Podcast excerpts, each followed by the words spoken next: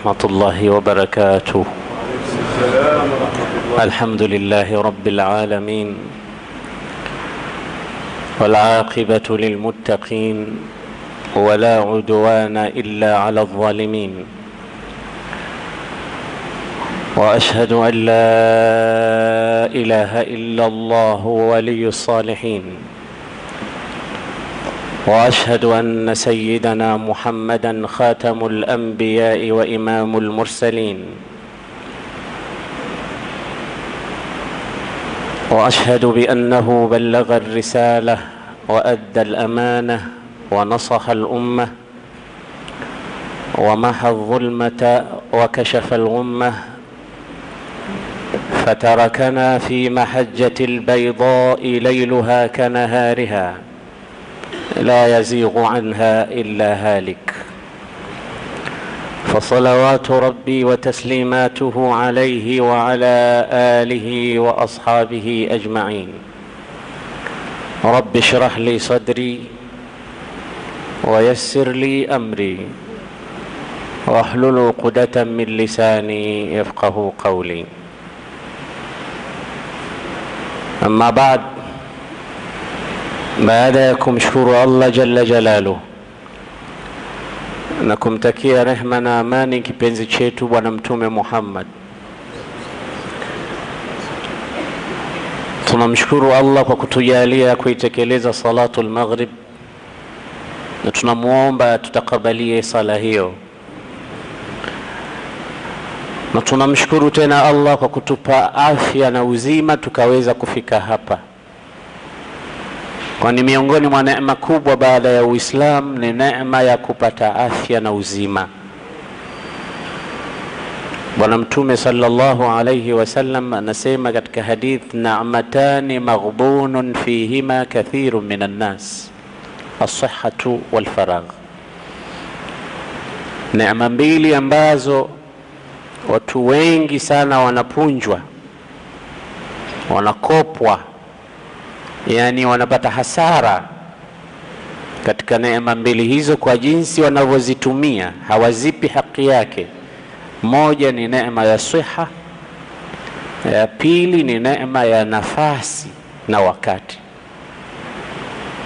Ndio maana mmoja katika watu wema katika wasia wake ghali aliwahi kumuhusia mwanawe akamwambia, ya bunayya laqad dhuktu at-tayyibati kullaha falam ajid ahla min alafiya, mwanangu, katika kuonja vitamu vitamu vingi na vizuri vizuri vingi sijawahipo kuonja kitu kitamu na kizuri kuliko siha na afya.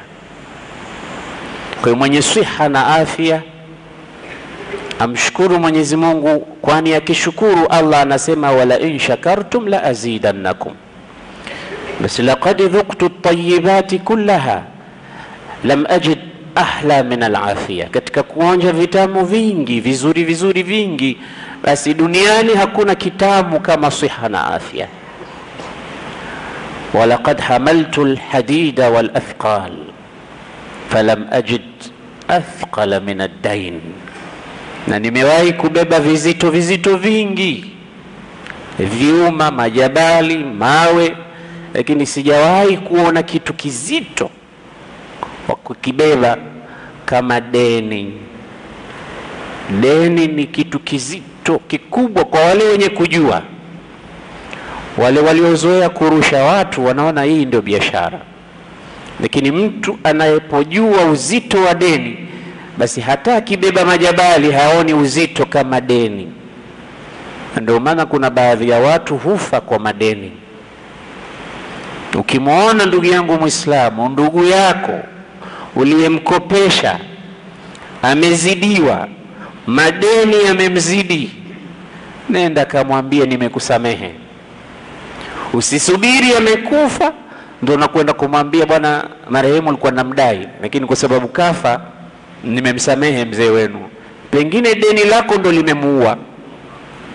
Sasa umsamehe kabla hajafa. Sisi Waislamu tunapenda sana kuonyesha huruma na ukarimu wakati wa misiba. Milioni tano, ah, milioni kumi, laki moja simsamehe bwana, lakini akifa tu nimemsamehe fi dunia wal akhira. Umepanda presha kwa madeni yako. Kwa hiyo msamehe ndugu yako Mwislamu kabla hajafikwa na hasara hiyo. Utukufu wa Islam, furaha yangu kubwa sana leo kukutana nanyi tena kwa mara yangu ya kwanza kama muhadhara katika Masjid Shibu. Mwenyezi Mungu awabariki walioandaa muhadhara huu, awajazi kila la kheri, na nyinyi ndugu zangu ambao mko mbele yangu kunisikiliza.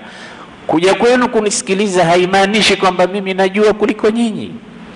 Tupo hapa kutekeleza moja, al-amru bil ma'ruf wan nahyi anil munkar, kitu kikubwa sana ambacho ndicho kilichowapa ubora ummati Muhammad, kuntum khaira ummatin ukhrijat linnas ta'muruna bilma'rufi wa tanhauna 'anil munkari wa tu'minuna billah.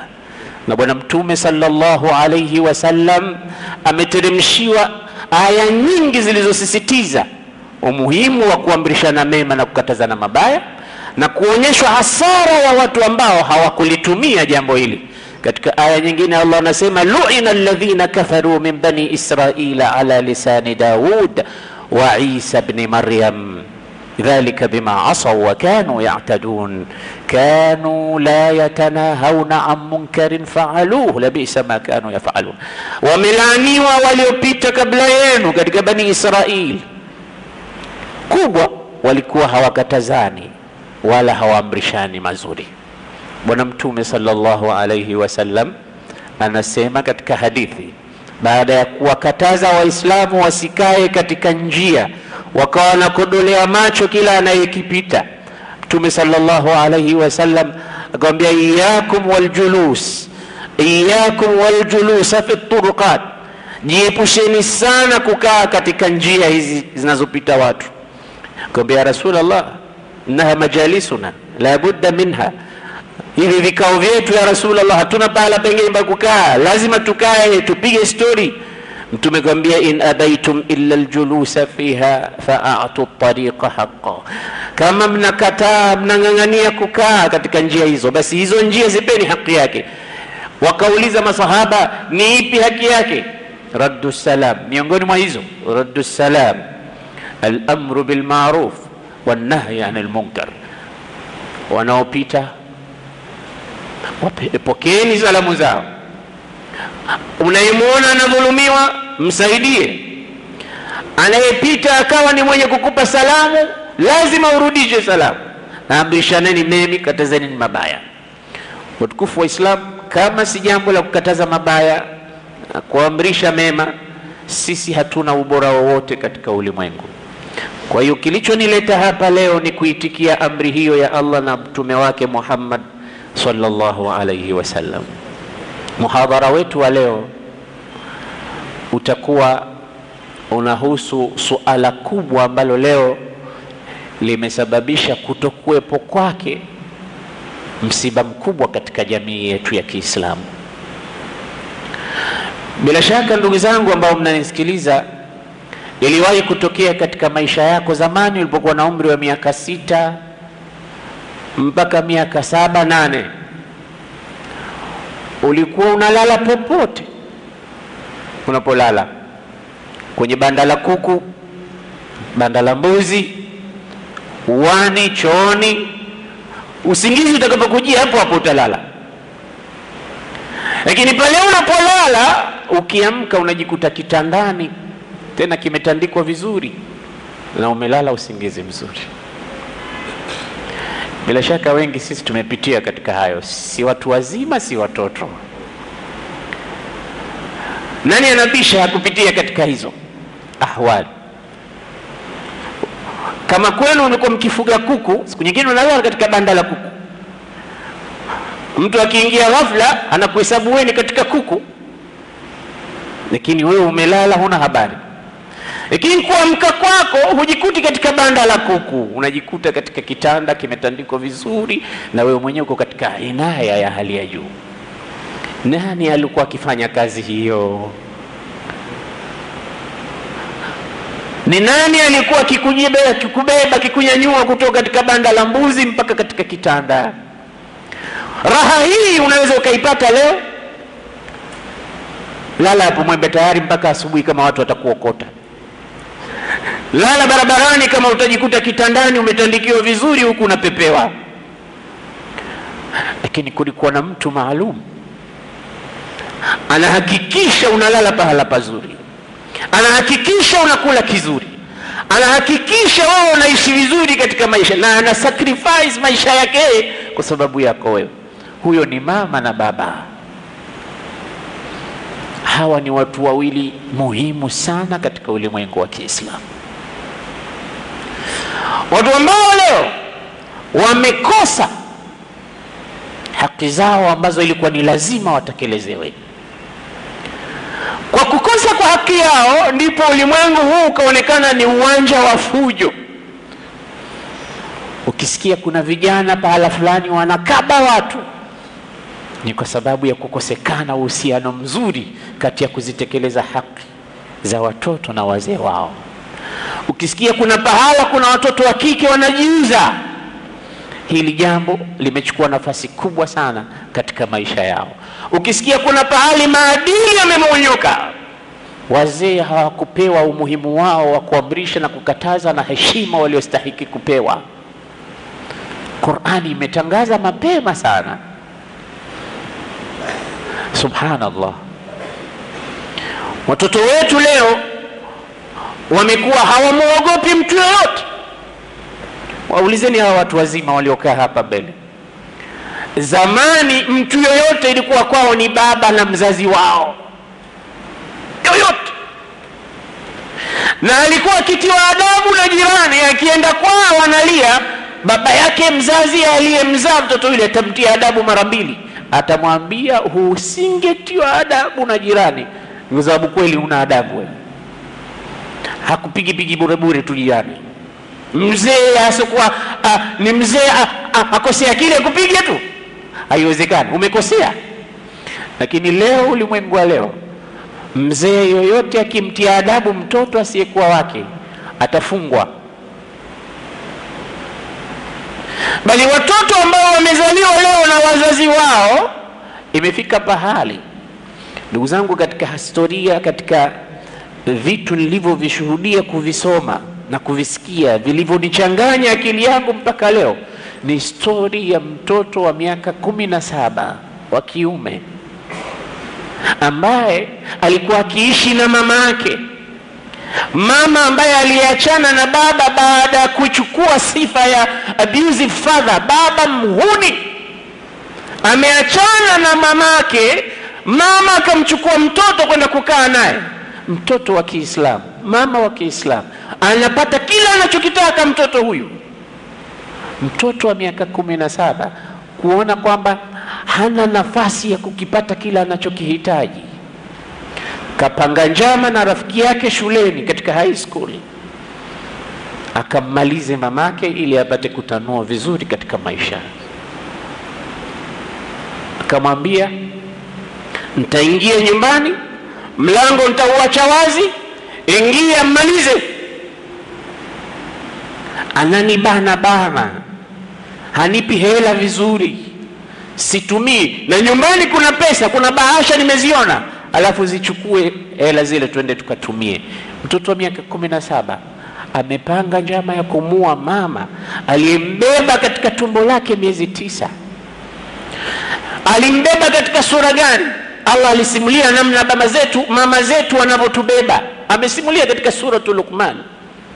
ووصينا الإنسان بوالديه حملته أمه وهنا على وهن وحمله وفصاله في عامين أن اشكر لي ولوالديك إلي المصير وإن جاهداك على أن تشرك بي ما ليس لك به علم فلا تطعهما وصاحبهما في الدنيا معروفا واتبع سبيل من أناب إلي ثم إلي مرجعكم فأنبئكم بما كنتم تعملون. nini maana ya maneno ya rab wawasaina linsana biwalidaihi, tumemuhusia mwanadamu kwa wazazi wake wawili. Na ulama utafsiri wanasema ukiona neno limeanza katika wazazi wawili kwa walidai, maana yake Allah amemkadimisha mama kabla ya baba. Ukiona abawai, basi mama amewekwa namba mbili baada ya baba. Kwa hiyo aliposema Allah wasaina linsana biwalidai, mama should come first hapa. Hamalathu, alimbeba katika tumbo lake, wahnan ala wahn, tabu juu ya tabu, shida juu ya shida, dhiki juu ya dhiki. Tabia zimebadilika za mama, mazingira yamebadilika, anakula mpaka vitu ambavyo mwanadamu mara nyingine hali anakula udongo, nakula mchanga, na wengine hata mavi ya kuku yaliyokauka anakula mama, kwa sababu ya mzigo aliyoubeba katika tumbo la. Wewe na mimi tumemsumbua kiasi gani mpaka anakula mchanga kwa sababu yako? Umemwangaisha kiasi gani mpaka halali usiku? Kuna akina mama akipata mimba miezi mitatu usingizi haujui mwingine ana blidi tu mpaka azae, mwingine anakosa nguvu, anakosa raha, maisha ya dhiki. Allah anaisimulia wahnan ala wahn, dhiki juu ya dhiki, tabu juu ya tabu, shida juu ya shida, kwa sababu yako wewe. Wewe unakuja kupanga mikakati na rafiki zako kummaliza mama, mama ambaye mara nyingine alichanwa katika sehemu zake za siri. Kwa sababu ya bichwa lako kubwa, wewe huwezi kutoka yeye alikuwa na uwezo wa kubana miguu akakuwa pale pale, lakini aliachia kila kitu. Anasema bora nife mimi, lakini kiumbe hiki kihai. Wewe ambaye alisema bora mama afe kuliko wewe, wewe unakuja kumuua. Na nisikilizeni vijana vizuri, kumuua mama si lazima ukamate shoka au jembe. Maneno yake kila siku wanalani, mtoto gani? Mtoto huyu, mtoto hana adabu, mtoto hanisikilizi. Akija akifa yule mama, kwa dhiki zako na presha zako umemuua mamako. Akija akifa huyu mama, kwa dhiki za maisha unazompa, kwa mashtaka kila wakati, majirani, mtoto wako, mtoto wako, umemuua mama. Allah anasema wahnan ala wahn wa hamluhu wa fisaluhu fi amain, kumnyonyesha kumbeba katika miaka miwili yote ya tabu. Mara nyingine hana chakula, lakini anahakikisha wewe unapata maziwa. Mwisho Allah anakuambia anishkurli waliwalidaik, basi angalau nishukuru mimi mola wako na wazazi wako wawili nishukuru Mungu wako na baba na mama washukuru. Abdullah ibn Abbas anasema, angalia vipi Mwenyezi Mungu aliunganisha shukrani zake na shukrani za wazazi, kama vitu vilivyoshuka viwili viwili, aqimu sala wa atu zaka, simamisheni sala, toeni zaka. faman aqama salata wa lam yuaddi zakata malihi la yaqbalu Allahu lahu dhalik. atiu Allah wa atiu rasul فمن أطاع الله ولم يطع الرسول لم يقبل الله له ذلك. أن اشكر لي ولوالديك. نشكر ميمي مولاك نوزازي ويلي فمن شكر الله ولم يشكر من والديه لا يقبل الله له ذلك. Ukisema mi na haja na mungu tu kwa sababu yendo alioniumba wazazi wangu siwatambui au wanakuambia bado? Ridha llahi fi ridha lwalidaini, radhi za Mungu ziko katika kuridhiwa na wazazi wawili. Wa sakhati llah fi sakhatihima, na hasira zake Allah ziko katika hasira za wazazi wawili. Kwa hiyo mtoto yoyote ya Kiislamu anajua wazazi wake ni alama ya hatari, ni khutut hamra, huwezi kuvuka hapo. Ulikuwa zamani ukiambiwa tunaenda kwa baba na mama kukushtaki unaenda kushtakiwa kwa wazazi wako. Watoto wa zamani hawa wazee alikuwa nakukamata miguu na mikono, bwana, samahani, usiende. Anajua ametajiwa watu wakubwa, anajua ataachiwa radhi, anajua maneno kilima kikitoka kutoka kule hakina salama. Lakini watoto wa leo waambie, nitakushtaki kwa babako na mamako. waambie bwana kamsemee kwa babake mamake nakwambia angalia huyu eti baba eti buda ndo nani kwa? Nenda! Usishangae ukasikia maneno kama haya. Hakuna hofu hakuna marji. Marji ni wazazi wao. Wazazi wamedharauliwa wakupata haki zozote. We ukaona watoto wanakabakaba watu mitaani wanatukana ovyo wananyanyasa watu hawana ishma kwa watu wazima wala watoto wenzao. Wakati sote tunasema la ilaha illa llah muhammadun rasulullah. Kumeharibika nini ndugu zangu? Watu wa pwani sisi ni katika watu wastaarabu mno. Mbali na ustaarabu wetu lakini uislamu ndo uliotufundisha ustaarabu zaidi. Kwa sababu alislamu ni nidhamun mutakamilun. Ni dini ambayo imekamilika. Alyauma akmaltu lakum dinakum wa atmamtu alaikum nimati wa raditu lakum lislama dina. Huno uislamu heshima na adabu ambazo mtume ametufunza zilitosha kwa watu wakiona waseme "Ah, hii ndio dini.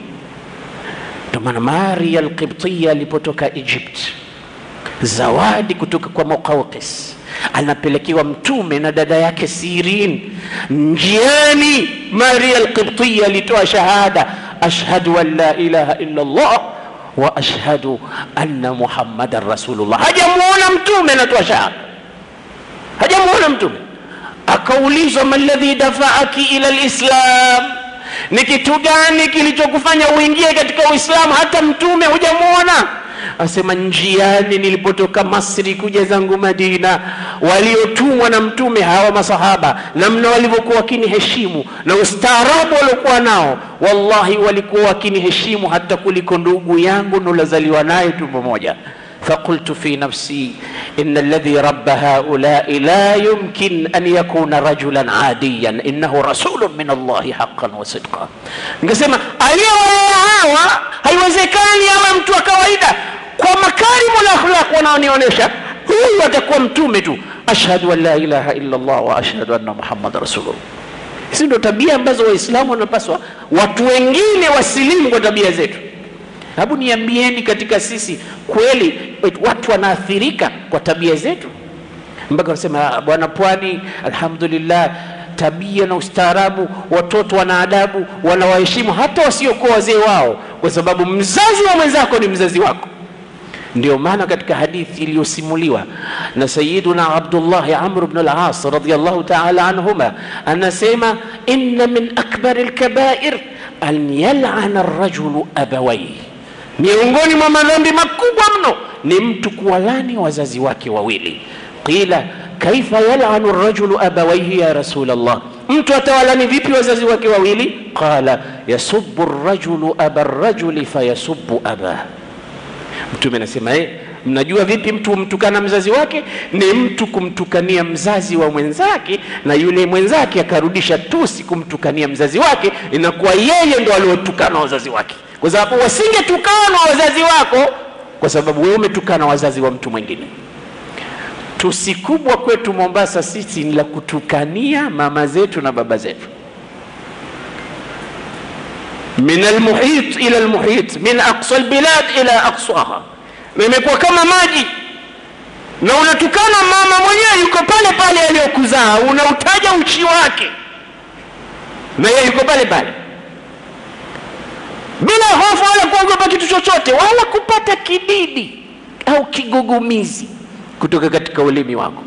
Bila ukakasi wowote mtoto yatafawahu bikalimatin qabiha na baba yuko pale wala hamwogopi watukufu wa Islam maadili yalipochafuka kiasi hiki tutafuteni yamechafukia wapi ni kutopewa heshima wazazi wakatekeleza dauri yao ya tarbia.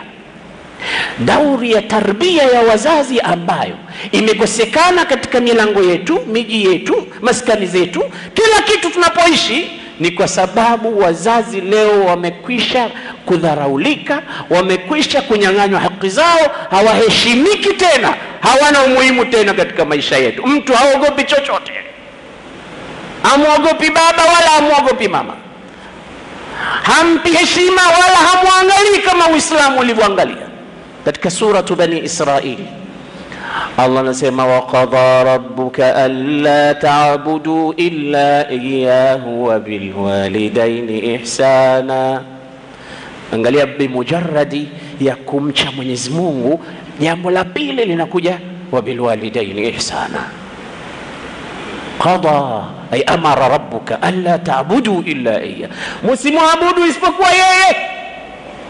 Wabilwalidaini ihsana baada ya ibada ya mungu na kumtii mtume wanakuja wazazi wawili. Ni nani katika vijana wetu leo anaujua umuhimu huu? Anajua kumbe baada ya mungu na mtume wazazi wangu namba mbili wanakuja. Kwa heshima ambayo wamepewa katika uislamu ni nani katika vijana wetu leo anakonsida kwamba hii ndo system ya life yake? Baada ya mungu na mtume wazazi wake wanakuja na hasa mama yake aliyemzaa. Katika vijana wetu wanayajua hayo leo. Anajua maana ya ihsan wa bilwalidaini ihsana. Wali wawili watendee wema wafanyie wema kuanzia maneno unayozungumza nao yawe mazuri hata kumtizama baba na mama macho yako mtizame kwa maangalizi mazuri. Tulikuwa tukisomeshwa zamani katika makarim alakhlaq la tanzuru ilaihima shazara. Usiwatizame kwa kuwa dharau. Unamtizama kama is nothing. Hata ile kutizama na jicho lenyewe lina message pia. Usiniambie kwamba nikikutolea macho kama utaniambia jamaa ananipenda kweli. Hapana macho haya yanatoa message. Bayo baba na mama wana macho yao ya kutizamwa wana lugha yao ya kuambiwa. Hata unapotaka kuzungumza nao basi kilma unakipigia alfu hisabu kabla hakijatoka katika ulimi. Sikwambii ikawa kule kugombwa kwako na kuambiwa kwako na wazee. Utakiwa uwe kimya usikilize hata kama unakutukana لقرآن كسيمة حملته أمه وهنا على وهن وفصاله في عامين. أن اشكر لي ولوالديك إلي المصير. وإن جاهداك على أن تشرك بي ما ليس لك به علم فلا تطعهما. الله نعم بيه وفنيه ويما. usiku mchana isipokuwa wakienda kinyume na amri za mungu wakakuamrisha jambo baya usiwasikilize usiwatii wazazi wako katika jambo baya jambo ovu liloharamishwa na mola wako lakini unasemaje wasahibhuma fi dunya marufa فلا تطعهما إلي المصير وإن جاهداك على أن تشرك بي ما ليس لك به علم فلا تطعهم wazazi hata wakiwa si waislamu mwislamu anatakiwa awafanyie wema ndo ili kukaa nao kwa wema ndugu zangu leo tumekosa kuifuata qurani inavyotuambia na kutuasa juu ya haki za wazazi na silatu rahim kuunga ile koo ambayo ni kati yetu na vizazi vyetu. Na ndiyo sababu ya kupotea ndiyo sababu ya magomvi ndiyo sababu ya kuumbuka ndiyo sababu ya kuharibikiwa ndiyo sababu ya uchafu bara na pwani. Wazazi tumekosa kontroli ya kuwakontroli hata neno lao mtume sallallahu alaihi wasallam ametuambia mengi sana kuhusu wazazi wetu.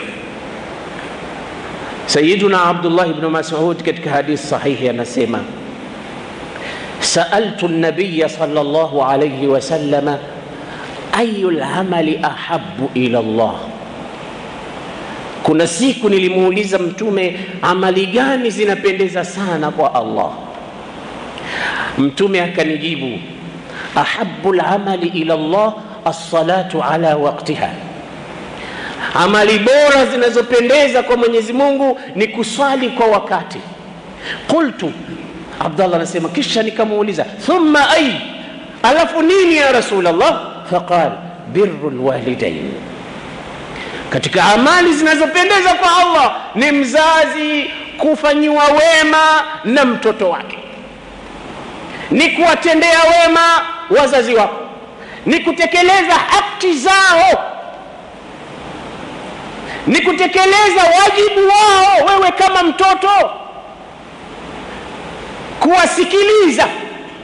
Aya ilivyotuambia waqada rabbuka anla tabudu illa iyahu wa bilwalidaini ihsana imesisitiza pahala fulani imma yablughanna indaka alkibar ahaduhuma au kilahuma fala taqul lahuma uff, iwapo itafika wazazi wako wakawa watu wazima, mmoja au wote wawili, basi hata nusu ya neno huruhusiwi kuwajibu, hata neno lisilokuwa na maana, hata kuguna.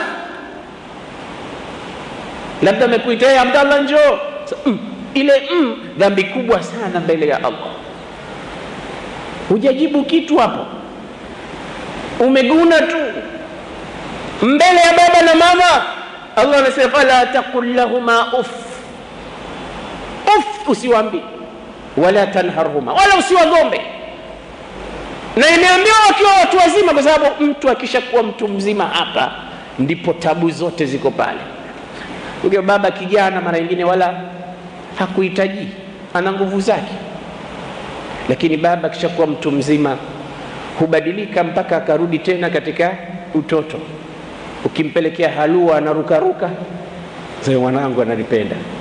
Ukimpelekea hata pipi anakunyanyua, anasema unanipenda. Basi pale ni pahala pakubwa na pagumu sana.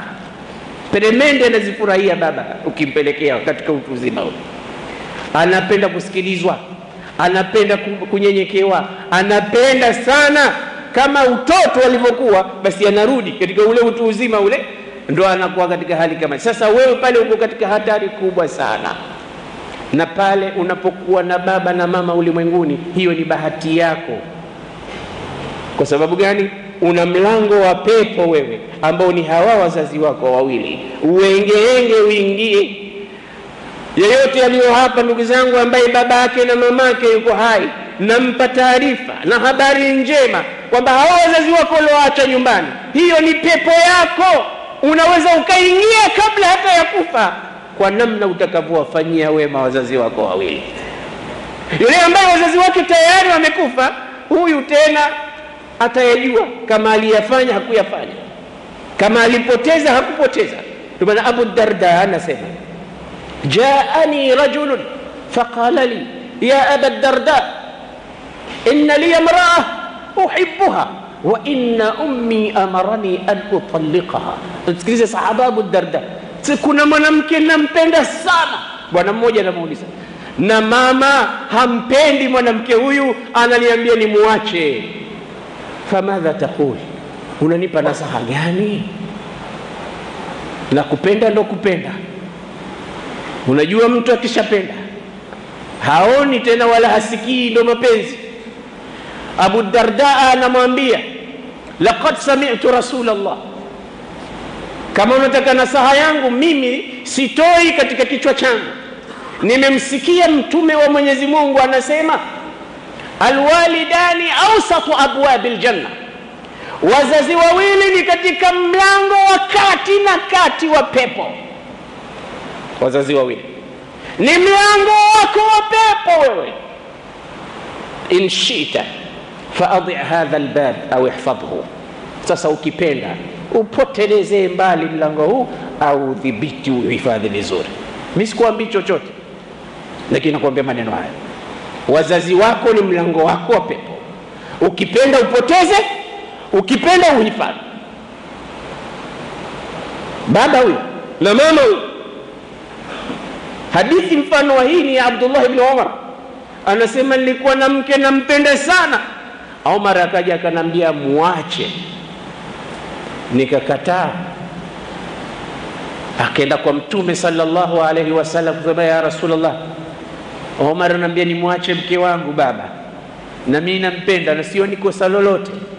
Mtume akamwambia mwache, maadamu mzazi wako amekuambia. Lakini hapa kuna masala, hapa kuna masail lazima tuyaweke wazi. Najua akina baba wengine utachukua advantage kwa sababu naona na we mwache mkeo. Sio kila baba anakuwa kama Umar, wala sio kila mtoto anakuwa Abdullah ibn Umar na wewe baba nawe jitizame, we mwenyewe unakesha usiku kucha unaambua magati, alafu na wewe unatoa kauli kama hizo, eti unajifanya na wewe kama Sayyidina Umar.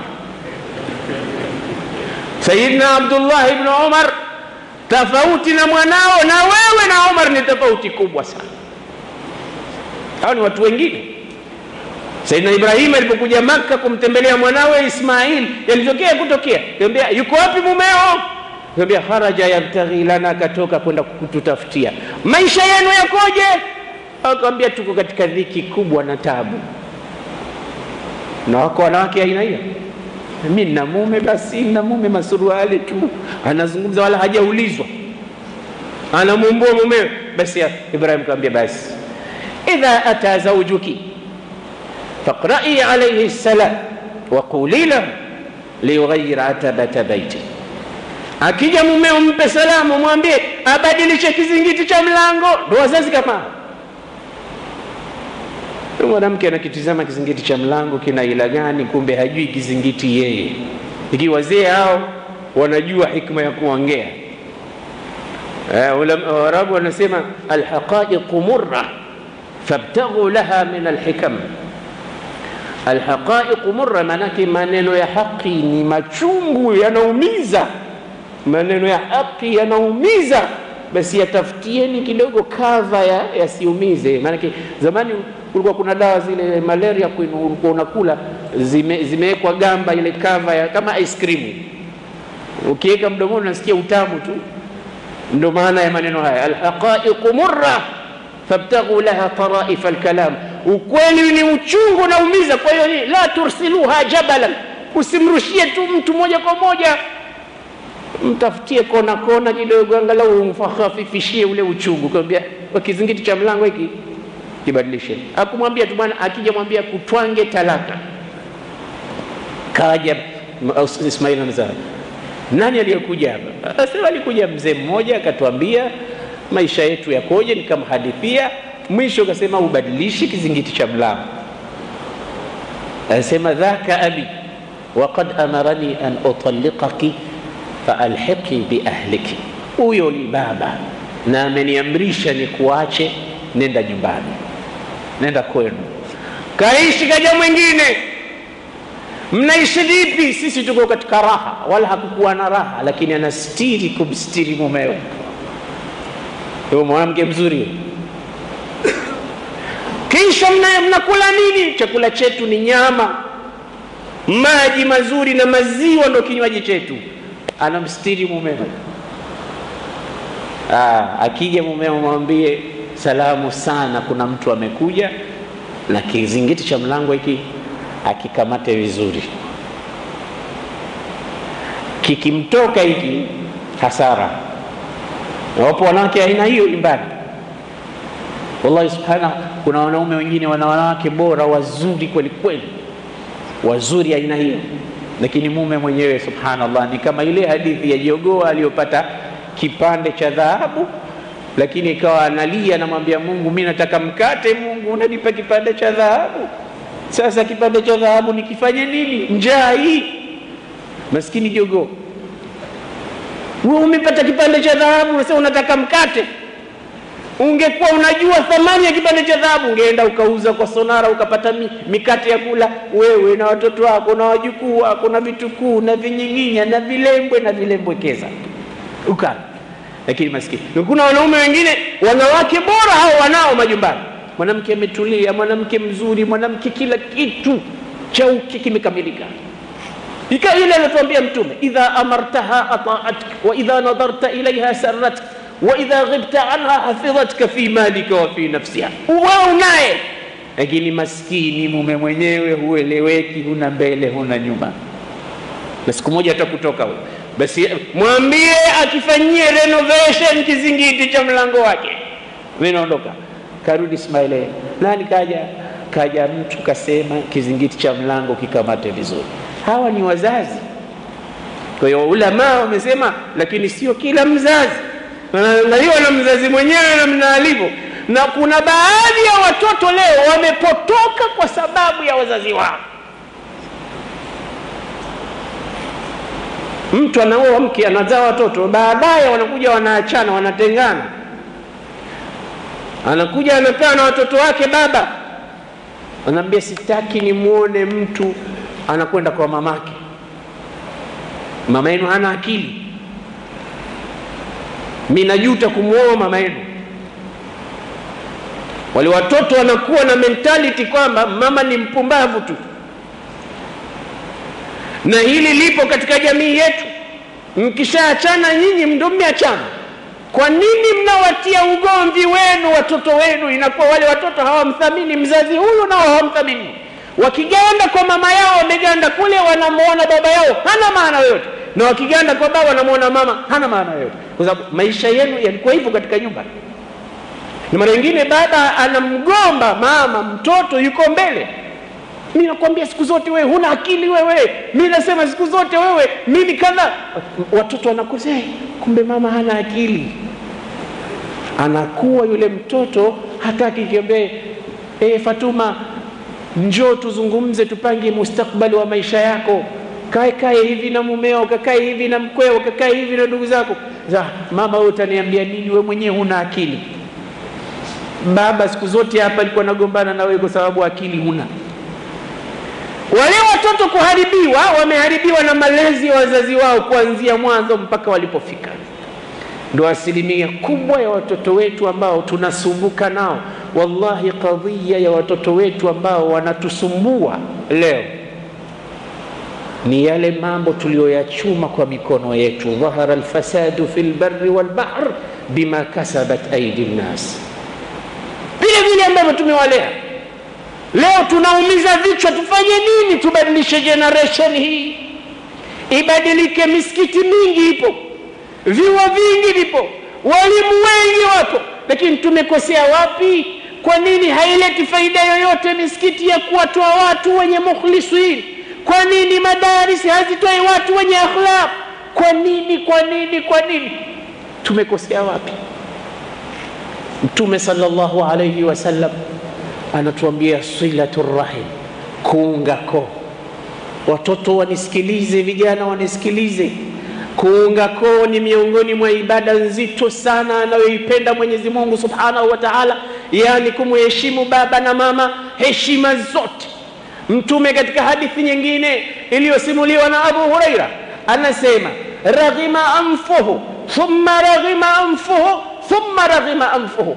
Amepata hasara amepata hasara amepata hasara. Nani? Anasema rajulun adraka walidaihi fi kibari ahaduhuma au kilaihima thumma lam yadkhuli ljanna mtu ambaye amewapata wazee wake wazazi wake katika utu uzima alafu asiingie peponi mtu yule. Ndio imetajwa hapa kwa sababu hapa ndo kuna tabu. Mara utasikia simu sina hela niletee. Na juzi juzi umepeleka usiseme baba umezidi. Mzee wewe utakuwa ombaomba siku hizi. Kata pochi lako lile peleka tena pengine anakupima. Nenda kakope kwa ajili ya wazazi wako. Nenda kafanye mustahil katika maisha haya kwa sababu uprotekti mlango wa pepo. Hasa mama akiwa mtu mzima mchunge mlee msafishe mnadhifishe. Usifike pahali ukawa unaogopa mpaka kuwaambia watu huyu ndo bi mkubwa alionizaa. Kwa sababu eti macho sasa kila kikaa yanatoa machozi. Ngozi imekunjana. Meno yamedondoka. Ngozi imekuwa imebadilika rangi. Sasa pale nyumbani anakuwa hashughulikiwi tena. Na hata wakija wageni sasa anafichwa kwa sababu gani? Ah, mimi ndo bosi katika kampuni fulani. Watu wananiheshimu karibu mia mbili stafu wangu. Waje waone mimi nimezaliwa na kibibi hiki kichafu kichafu. Itakuwaje? Utanitia aibu.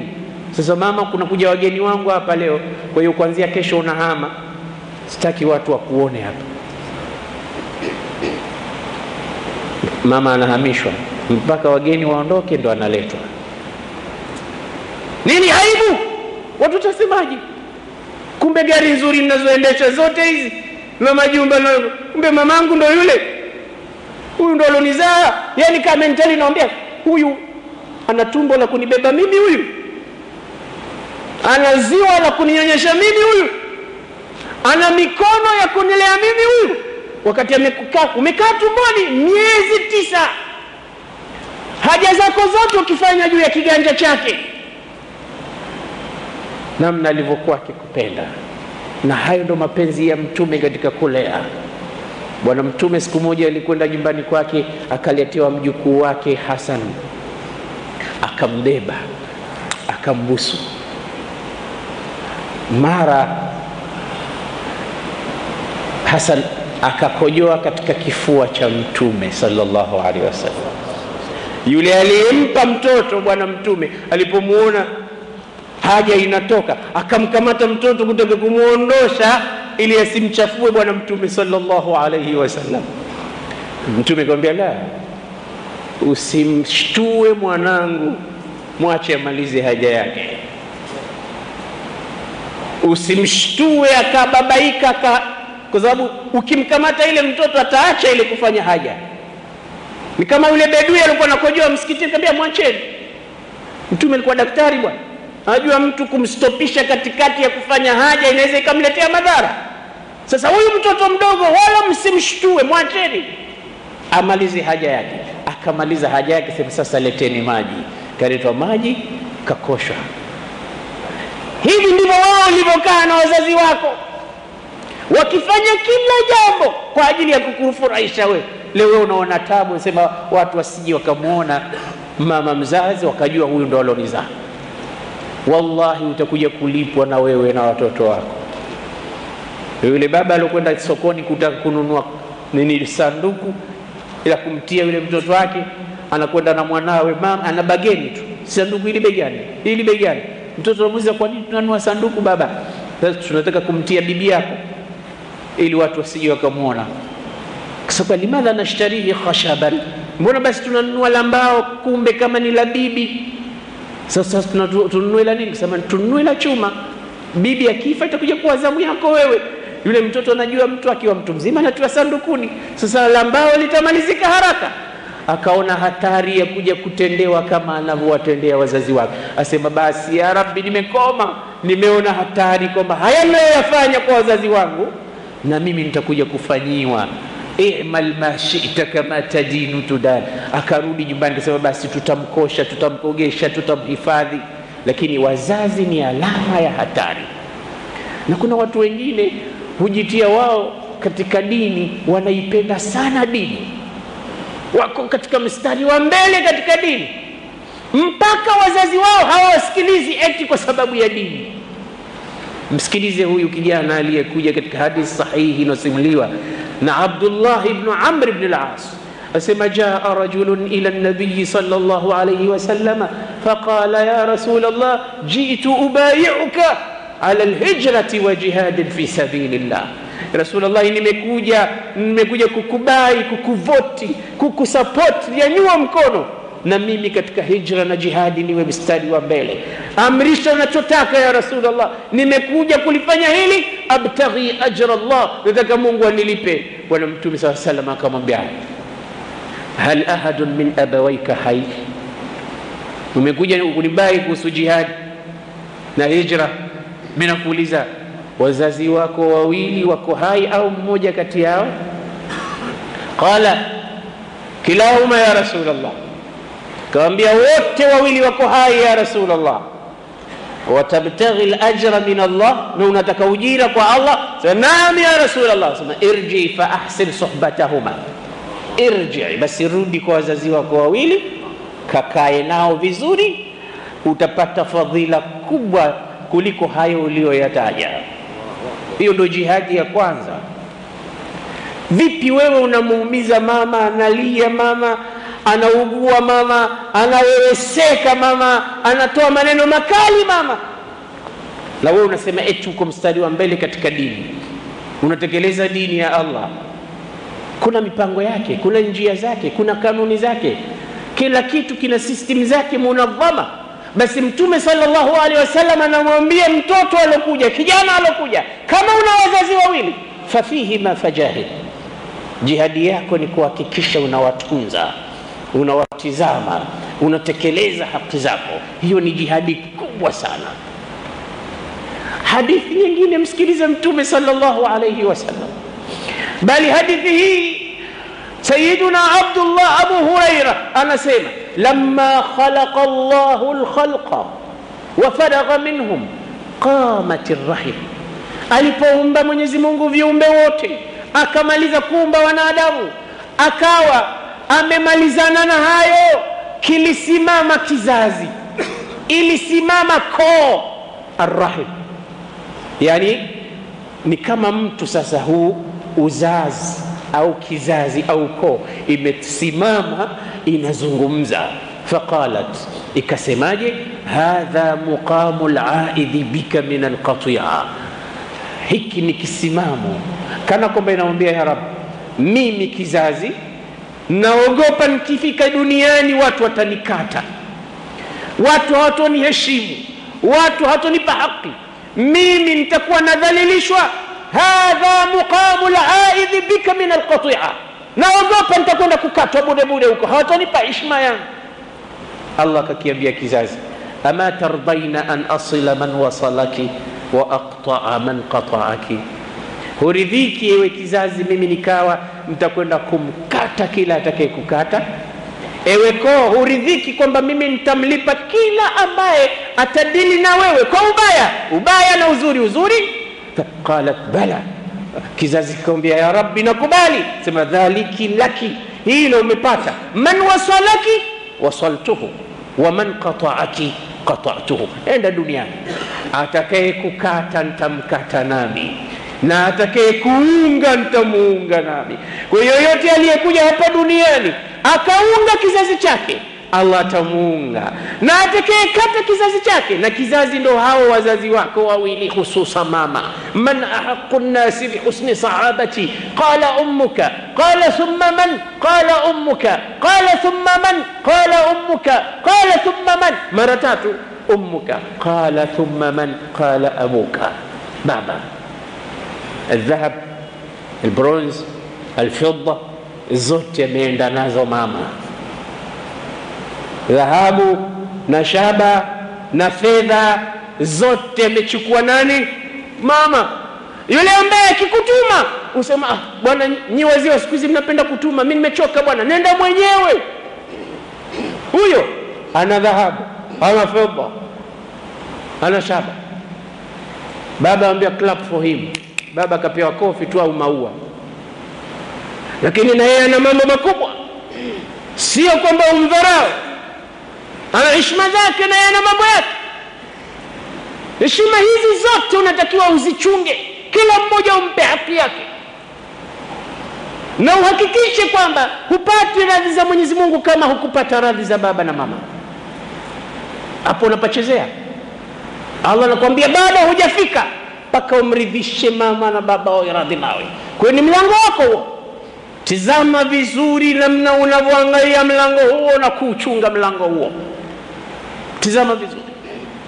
Basi rahim ikaambiwa na allah man wasalaki wasaltuhu wa man qataaki qatatuhu atakayekuunga nami nitamuunga, atakayekukata nami ntamkata اقرأوا كسم تمكسما صميني إن شئتم مكيبين قول الله تعالى قول يا من فهل عسيتم إن توليتم أن تفسدوا في الأرض وتقطعوا أرحامكم أولئك الذين لعنهم الله فأصمهم وأعمى أبصارهم أقام بي صميني آية هي متاونا معنا يكزازين كتجاري هل ndilo linalotarajiwa.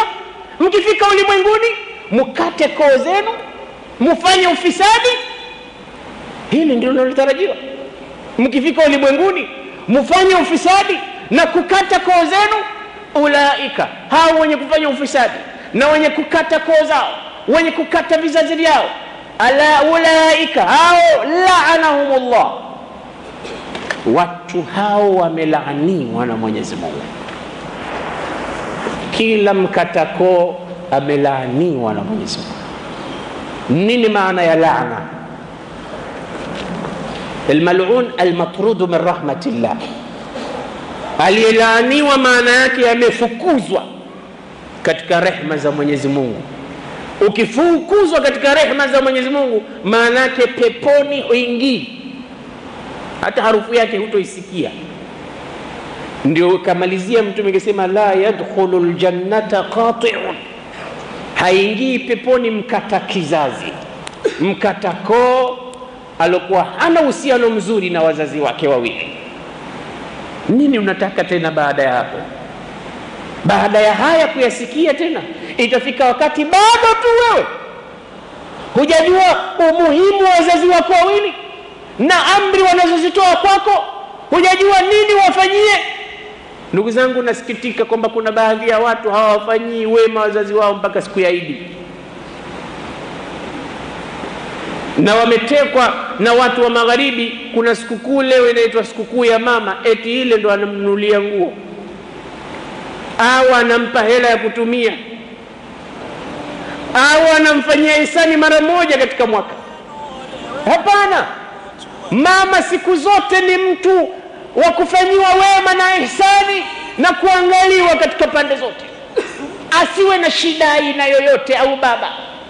Hana wakati maalum, hana wakati wa Idi, hana wakati wa mwisho wa mwezi, kila wakati akiwa na shida, akiwa na hali hana shida. Wewe mtoto unatakiwa umtizame mamako na babako. Mtume sallallahu alaihi wasallam katika hadithi nyingine inayotufafanulia kwamba kumbe katika haya maisha tunayoishi kuna mchango mkubwa sana kutoka kwa wazazi wetu unaochangiwa.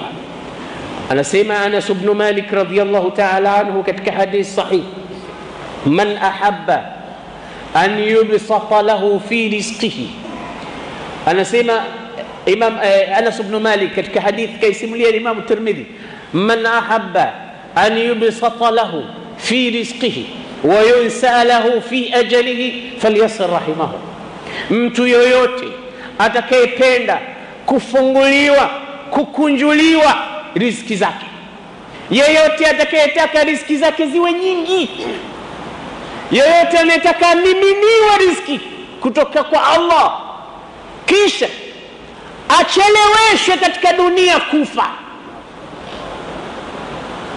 Nani asiyetaka hayo, ndugu zangu? Ukitaka riziki ziwe nyingi, ukitaka kazi nzuri, ukitaka maisha mazuri, ukitaka hela nyingi, ukitaka kila kizuri katika huu ulimwengu cha maisha, na ukitaka kuishi sana umri mrefu, Mtume sema falyasir rahimahu, aunge koo yake tu.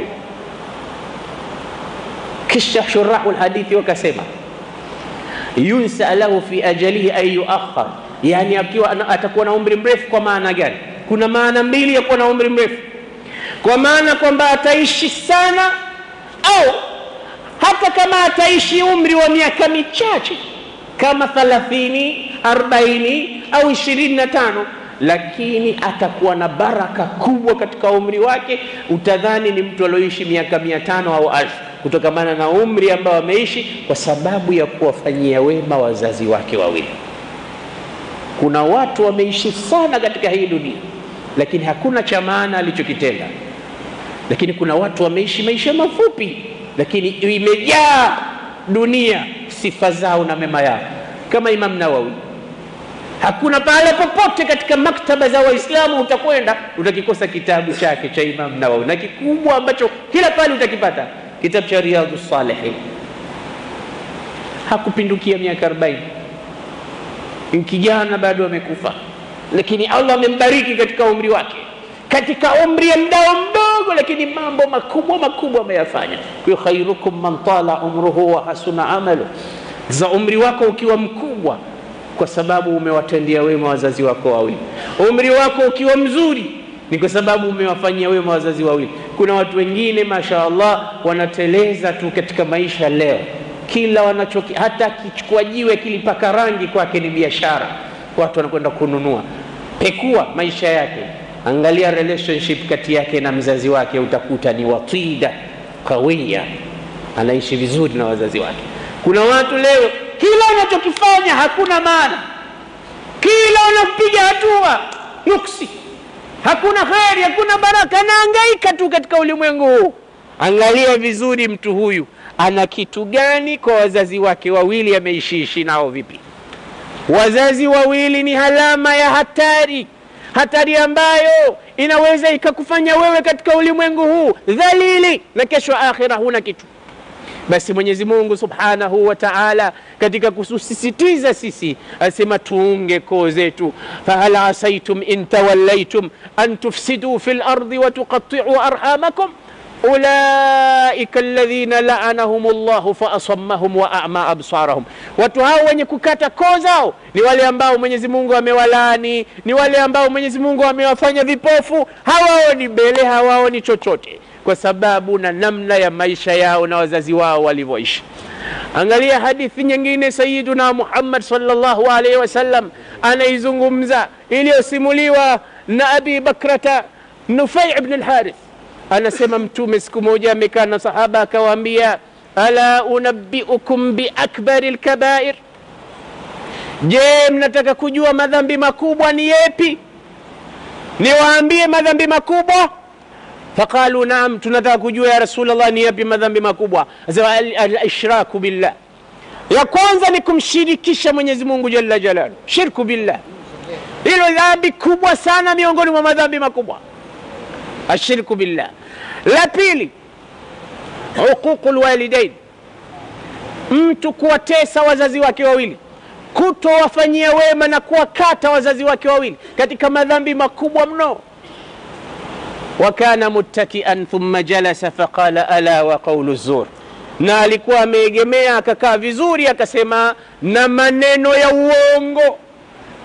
Akawa anakariri na kakariri tena maneno haya wa qaulu zur ala wa shahadatu zur falam yazal yukariruha hata qulna ya laitahu sakat akawa analirudia rudia mpaka tukasema eh, hanyamazi basi mtume atanyamaza saa ngapi madhambi matatu haya ni makubwa la kwanza kumshirikisha mwenyezi mungu la pili kutowafanyia ihsani na wema wazazi wawili miongoni mwa mambo ambayo leo yametawala katika ulimwengu mpaka tunapata kila tunakokwenda kiza.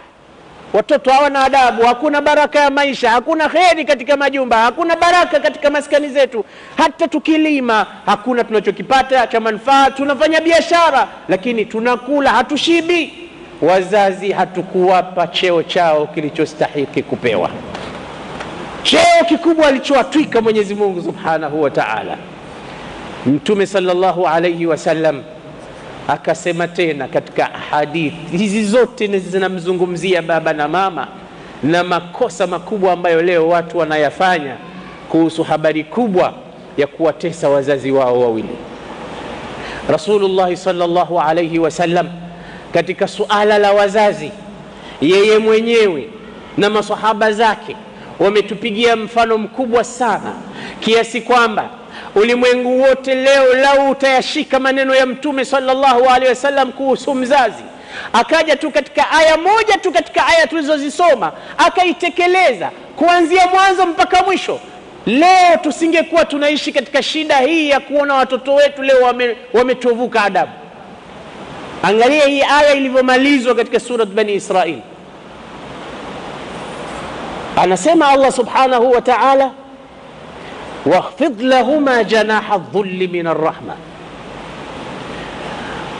unatakiwa wewe mtoto kwa wazazi uwe unaishi nao pamoja na huruma kubwa ulizokuwa nazo basi zote ziwe zinamiminwa kwa wazazi wako wawili kudhalilika kuonyesha unyonge mkubwa kwa wazazi wako wawili ikaja sura ya ikhfid lahuma janaha dhulli min arrahma tiririsha ubawa wa huruma na unyonge na udhalilifu mbele yao.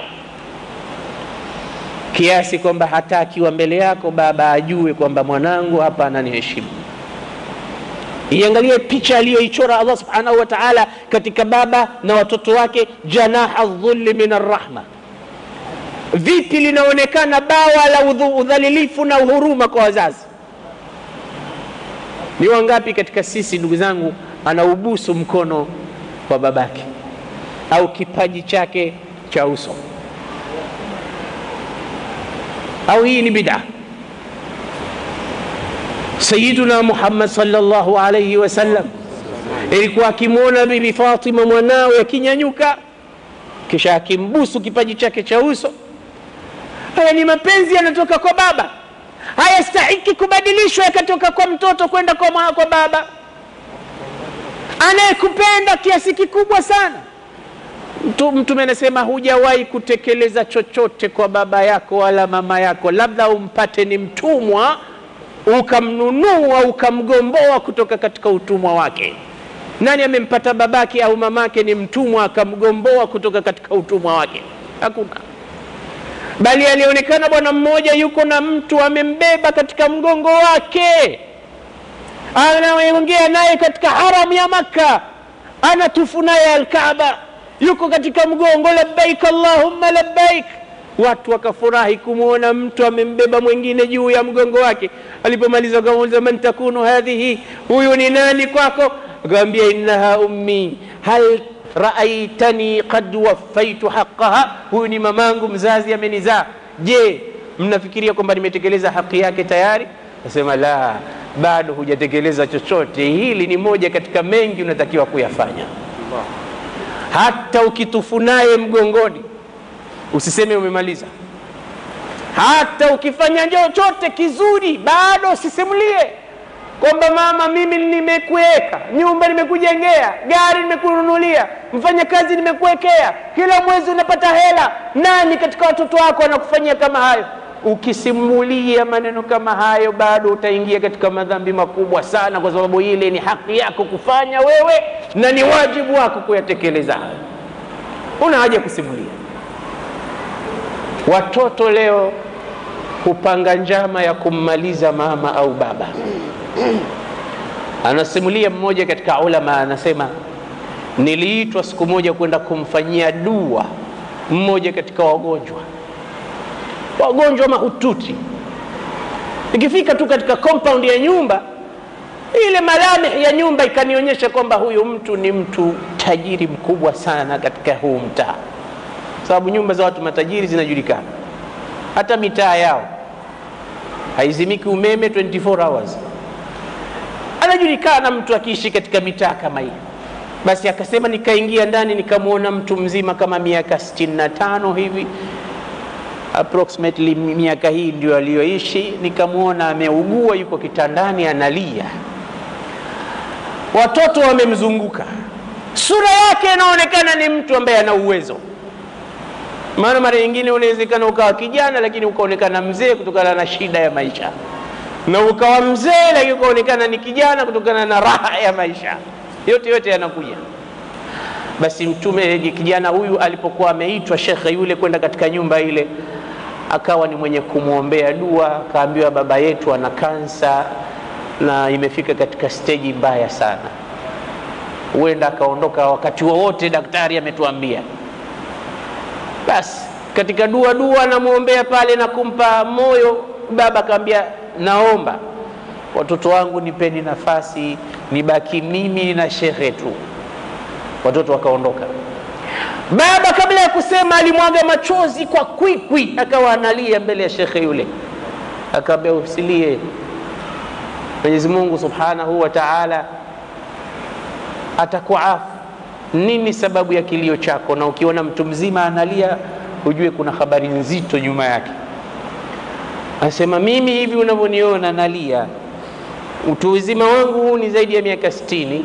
Kinachoniliza mimi wakati wote nitakufa sijamsujudia mola wangu subhanahu wa taala. Sio mtu wa ibada. Unaona hizi nyumba hizi hapa mitaani na nyumba hii kubwa ulioiona ni nyumba yangu na maisha yetu alhamdulillahi ni mazuri sana. Nimehangaika tu mimi muda wote wa maisha yangu kutafuta dunia. Na nimeipata kwa kiasi. Ndio watu wanatafuta dunia hivyo lakini mara nyingine hiyo dunia unaitafuta. Lakini kumbe unamtafutia mtu mwingine. Ndio maana mtume angesema ayukum malu warathatihi ahabu ilaihi min mali. Mbona mnapenda mali za warithi wenu kuliko mali zenu mnavyozipenda? Mtume anauliza.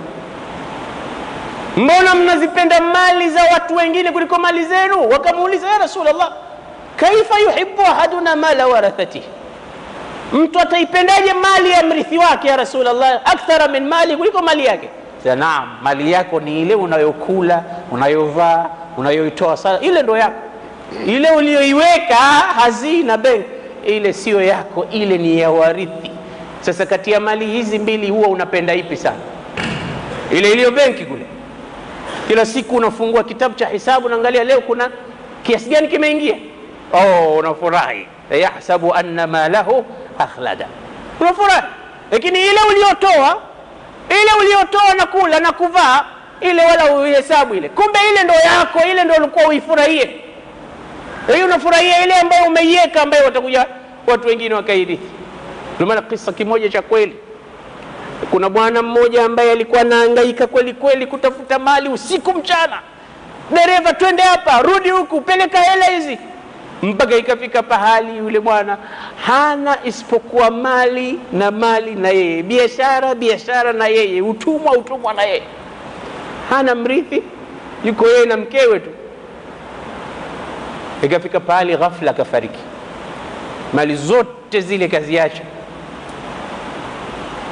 Mwanamke ikawa ndo mrithi wa pekee wa mali ambazo zimechumwa na mumewe. Mwanamke yule akawa anatafuta njia, mimi nitaishi vipi? Mume wangu hayupo, mali zote hizi nizifanyeje? Nani atanisaidia kutwanga mali hizi? Hakuna. Akaangalia kushoto na kulia, akaona mtu muhimu ambaye anaweza kushea naye maisha ndo yule yule dereva alikuwa akitumwa na mumewe usiku kucha mchana kutwa, maanake ndo mtu wa karibu sana na ndo aliyemwona na kumzoea.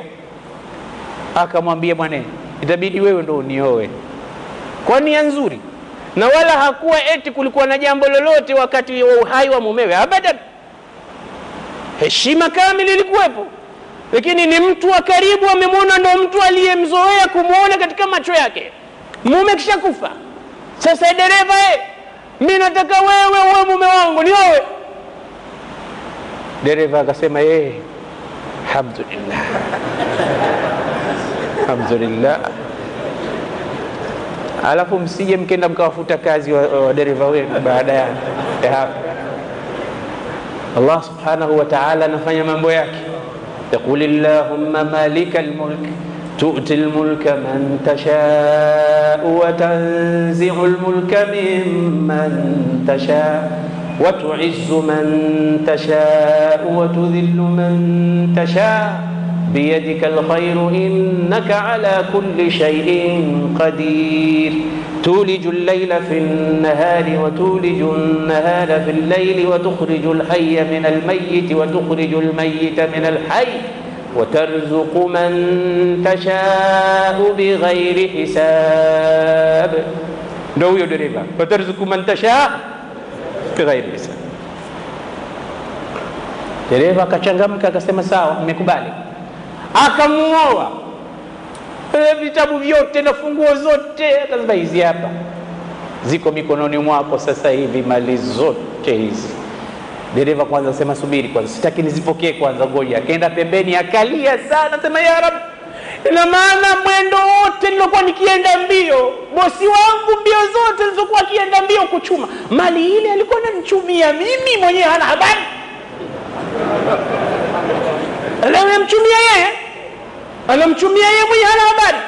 Chukua hii, peleka kule, chukua hii, peleka huko, tena usicheze na mali yangu, labda cheza na mimi kumbe si mali yake, mali ya dereva. Mwogope Mwenyezi Mungu subhanahu wa ta'ala. Yaqulu ibnu adama mali mali wahal laka min malika illa ma akalta fa afnaita au labista fa ablaita au ma tasaddaqta bihi fahuwa inda Allah. Mtume anasema mwanadamu eti analia mali yangu, mali yangu. Mali yako iko wapi? Mali yako ni ile ulokula ukaenda chooni au umevaa. Tena hata kanzu kama hii bado inavalika, usihesabu kwamba ni yako. Ukianguka sasa hivi, mwingine anasema ile aliovaa kwenye darsa ile yangu, anavaa yeye, au uliotoa mbele ya Allah, ile ndo ya kwako. Kilichokuwa tena usihesabu. Kumbe alikuwa ananiangaikia mimi, ana habari na Mzee analia analia, shekhe anamuuliza unalia nini? Kaambia miaka imepita sijamsujudia mola wangu, ndo maana kilio hichi nalia. Akaambia basi usiwe na wasiwasi, maadamu una watoto na maadamu hujafa, rudi kwa Mwenyezi Mungu. Mali uliyoipata anza kumtumikia Mwenyezi Mungu kwa mali yako, na hata ukifa watoto wako watakufanyia mambo mazuri. Mali hii wataijenga misikiti, watafanya sadakatun jaria, itakwenda kukufaa. Alipotajiwa watoto sema, ah, usiwataji hao, si watoto. Sasa watoto wako sema, si watoto, usiwataji kabisa. Nini nisiwataji? Sema la, kuna siku hawa watoto wangu nilijua kwamba si watoto. Kwa nini? Sema ilifika pahali mimi naumwa taabani, wamekuja wakawa wanazungumza mbele yangu, hawazungumzi kuhusu siha na afya yangu, kwa mali yote nilowachumia, bado walikuwa wanazungumza nikifa mimi mali watazitumia vipi? Mi niko hai mwenyewe, hawazungumzi tufanye nini baba yetu huyu? Tumtoe katika msiba huu, wanazungumza kuhusu kutumia. Nikakusirika, nikawaambia jamani, mimi nimechoka, nataka nilale, kwa hisani zenu niachieni kidogo. Hawakutaka, bado wakawa wanaongea tu, hata kunisikiliza hakunisikiliza. Mimi ni mutaab jamani, niachie nipate lepe la usingizi, wapo tu. Basi nika act kama nimepata usingizi, nikawa na koroma ili angalau waondoke. Basi walivyonisikia na koroma, wakajua nimelala, wakagawana mirathi, mwenyewe niko hai na wasikia mimi nyumba yangu ni ile ya kule, mimi ndo mkubwa, kwa hiyo lazima ile kule nichukue mimi. Ikafika pahali wakawa wanazozana. Kuna nyumba ambayo nimeijenga katika mitaa ya kitajiri, kila mmoja anaitaka yeye, wakazozana, wakakaribia kupigana, mimi nasikia tu. Hawa watoto wanaogawana mirathi, mwenyewe niko hai, unaniambia watajenga misikiti ya sadakatun jaria. Ndugu zangu, kwa watoto tulionao leo, usisikie na ukija ukisikia kuna baadhi ya misikiti imevunjwa, imejengwa majumba ya kukodisha, usije kushangaa katika zama zetu hizi. Hawa watoto ambao tunao leo, wakija wakiona misikiti wazee wao wamejenga, watakuja kusema baba alikuwa hana akili. Akiingia msikitini anatizama, anasema ingekuwa villa mafurusha, ungefikiria sisi tunapata kodi kiasi gani? Anaenda kujenga msikiti, watu wanainama na kuinuka tu, hakuna faida yoyote. Sisi tunataka hela. Hawa watoto ambao tuko nao, kwa sababu wanatukaba hata tunapoenda msikitini wataacha kuja kuibadilisha misikiti guest house, wataacha kujenga majumba ili watafute pesa, watakuwa wakali kuhusu hela ambazo wala hakuzitafuta wao. Hawa ndio wanawaua wazazi wao, hawa ndio wanawaua kopresha presha wazee wao. Baba anasema watoto hawa sitarajii kitu chochote kizuri watakachokifanya. Tarbia hawakupata, hawakupata malezi bora hawakumjua baba, hawakumjua mama. Heshima ambazo Mwenyezi Mungu alitaka wapewe wazazi wamezikosa. Leo tunaishi katika matatizo na mmomonyoko wa maadili kiasi kwamba jambo la kwanza ambalo limefutika kabisa kabisa ni watoto leo kuwaheshimu wazazi wake wawili. Sasa usishangae unapita barabarani unatukanwa na watoto ambao wewe unaweza ukawazaa. Hao watoto hawakumheshimu babake na mamake, wako tayari kumvunjia heshima wakati wowote. Watakuheshimu wewe? Hawakumheshimu mama aliyezaa, watakuheshimu mama usiokujua. Lakini Uislamu ilikuwa kila baba wa mtu mwingine ni baba yako.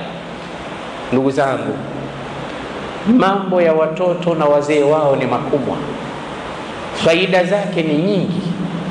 Inatosha tu kusema man ahabba an yubsata lahu fi rizqihi wa yunsa lahu fi ajalihi falyasir rahima. Siku zote unahangaika, we huna kazi, unahangaika, unapata shida, unahangaika, huna maisha mazuri. Leo ukitoka kwenye darsa, ndugu yangu Muislamu, kijana wangu, rudi nyumbani, kimbilia mkono na kipaji cha uso cha mamako, mwambie mama nisamehe kwa umri wote ambao nimefika, kwa yote niliyotenda huko nyuma. Baba, nimekuja naomba radhi, unisamehe matatizo yaliyotokea kati yangu mimi na wewe. Kama unakumbuka ulikosa, hata kama hukukosa, ebu rudi nyumbani leo, kasawazishe hili. Ukishasawazisha hili, alafu ukae uone kama zile shida zilizokuwa zinakuelekea siku zote zitakuelekea tena. Hapa patasuluhishika, kwa sababu mama na baba ni watu hatari. huma jannatuka wa naruk, hiyo ndo pepo yako, huo ndo moto wako, hayo ndo maisha yako mazuri, huo ni mlango wako wa pepo. Uhifadhi au uvunje. Watukufu wa Islamu, saa mbili imefika na sipendi nipituke zaidi ya saa mbili. Mwenyezi Mungu Subhanahu wa Ta'ala, haya tuliyoyazungumza ayaweke katika mizani ya mema yetu siku ya Kiyama. Watoto wetu mwenyezi mungu awatoe katika kiza pamoja na baba zao kuwapeleka katika nuru يا رب رب لنا أولادنا كما ربيتنا اللهم اصلح أولادنا وشبابنا اللهم انصر عوراتنا وآمن روعاتنا واغفر ذنوبنا وتول أمورنا وحصن خلاصنا وفك أسرانا وبلغنا ما يرضيك أعمالنا واختم لنا بالباقيات الصالحات أعمارنا ربنا تقبل منا إنك أنت السميع العليم وتب علينا إنك أنت التواب الرحيم واهدنا ووفقنا للحق وإلى طريق مستقيم برحمتك يا أرحم الراحمين وصلى الله وسلم وبارك على سيدنا محمد وعلى آله وأصحابه أجمعين والحمد لله رب العالمين.